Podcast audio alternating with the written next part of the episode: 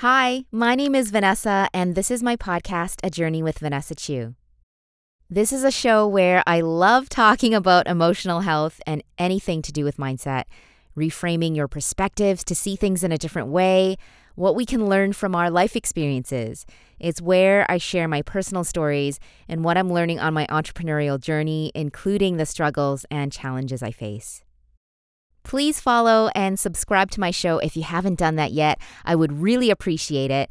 And consider rating and writing a review if you like anything you've heard on my show so it helps others find my podcast. The past few episodes have been in this series on grief, which have been inspired by the book You Are Here Discovering the Magic of the Present Moment by Thich Nhat Hanh. I would suggest going back to listen to those episodes first if you haven't already. One thing I loved and admired about Thich was that he was so calm and approached everything with such a peaceful attitude. I've learned so much from his books, and this one in particular made me think a lot about my experience in this grieving process. In the chapter Becoming Truly Alive, this was the passage that stood out to me the most. He says, You can live every moment of every day deeply in touch with the wonders of life. Are you ready to arrange your schedule in such a way that you could die in peace tonight?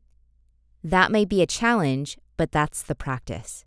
If you don't do this, you will always be tormented by regret. If you don't want to suffer, if you don't want to be tormented by regret, the only solution is to live every minute you are given in a deep way. That's all there is to it. The only way to deal with insecurity, fear, and suffering is to live the present moment in a profound way. If you do that, you will have no regrets. Live every minute you are given in a deep way. This is why I do the work that I do as a grief and mindset coach. This is why I also love doing deep inner work with other coaches and teachers to learn more about myself. And so that I can live a life that's rich and meaningful. And so I can show up for the people in my life. I think sometimes we live as if we'll see a thousand more tomorrows, but tomorrow is not guaranteed or promised to anyone. And I'm sure you've heard that question what would you do if you knew you had um, one year to live, one month, one week? How would you live life differently? I would live in the present moment, but why not live in the present moment all the time? In the context of this grieving process and relationship heartbreak I experienced, living in the present moment for me means accepting that grief and loss are part of life and all of the uncomfortable emotions that are a part of grief and loss as well, as I've mentioned in the previous episodes. It's not fun feeling the sadness and pain from losing someone important in your life, but I am so grateful that I get to feel a range of different emotions because it means that I'm human and it means that I'm alive. And I know that I feel sadness for the absence of that person in my life because I care deeply about him. The time that I got to spend with this person, even if it was a short time, was so meaningful to me. And that's what I want a full and meaningful life. I wouldn't give up any of the happiness and joy I experienced in that relationship to avoid the sadness and pain that comes with the grief now. I felt so alive in that relationship because I showed up authentically as me and I wouldn't have it any other way. I can't define what becoming truly alive or what living fully means to you, but I can share what it means to me. Whatever I'm doing, whatever situation I'm in, or opportunity that presents itself to me, or in any relationship, if I feel that it's aligned with my core values and what I believe in and what I find important, I choose to show up 110%, giving it my all, not knowing the outcome, and removing my expectations, or trying my best to remove my expectations, which is challenging sometimes. But I'm still going to choose to show up. I'll share a personal story here that I thought was fitting for this episode. I recently completed a 12 week money course where I took a deep dive into my personal finances, and it was really intense.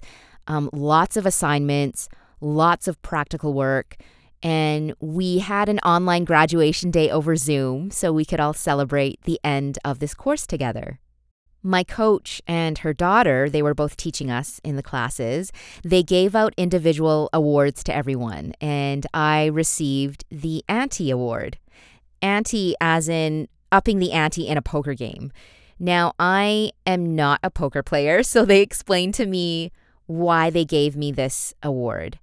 So they said in a poker game, I would be the one to put in all my chips. Um, I put in an amount that I'm willing to bet to participate in the poker game. And they said that they see that I have so much belief and faith in myself that I will put forward the chips or the money to invest in myself. And I put everything I have out there before I hit all of my goals that I will achieve in this life. For example, in this money course, I gave them money and paid to learn from them, and I was all in even though I didn't really know what I was getting myself into and what the outcome would be. But I decided to commit to it because I knew that the return on investment would be great for me. And it was. I learned so much that I didn't know before, and I came out of the course way more confident in my money mindset and knowledge about my finances and a little bit about investing, which is a huge deal for me because I grew up with a lot of anxiety around money and numbers and anything to do with finances. This award that I got actually made me think about how I show up in my life and how I showed up in this previous relationship. This relationship ended unexpectedly, but the return on investment was still really great for me. Obviously, I didn't pay money to be with this person, but I invested my time and my energy, my care, which in the end was all worth it for me. And I'm glad I invested and gave all of those things. Because in return, I learned so much about myself I learned about this other person, um, the world, relationships. I learned more about this grieving process and my own healing process. And I'm learning from the pain and sadness I'm experiencing. All of these things made that short lived relationship worth it because everything I've learned and am still learning will only benefit future Vanessa. It's so, so challenging sometimes not knowing the outcome of things and not putting an expectation on situations we're in. But if I ask myself about this specific relationship pre heartbreak, if I would still give it my all and put in all my chips like in a poker game and risked a part of myself not knowing what would happen, I would say yes. Life is way too short not to give it my all. So, because this person and relationship meant a lot to me, I was willing to go all in, to put myself out there vulnerably, not knowing how it would turn out. Obviously, it was an unpredictable end to the relationship, but there was no way of knowing that part when we started. And the grief comes and goes like waves. And I'm sad at times, and I know that's okay because it's part of the process. And then I choose to show myself compassion again when those emotions come up. I also know for sure that this won't be the last time I experience heartbreak, grief, and loss on my journey. However, this won't stop me from choosing to show up for life, people, relationships, opportunities that come my way with my passion, drive, and enthusiasm. That is what cultivating a meaningful life means to me. I hope that you are able to discover what living fully and becoming truly alive means to you because only you can decide that for yourself. Only you know what matters most to you. And only you know the decisions you're making for your current and future self, and if they're aligned with your core values and how you define a meaningful life. If you feel stuck at all or lost right now and are not sure which way to go in your journey, I would love to support you, and you can book a call with me through the link in the show notes. The book I've been talking about is called You Are Here Discovering the Magic of the Present Moment by Thich Nhat Hanh. If you think this episode or any of the other ones would be helpful to someone you know, please share it with them.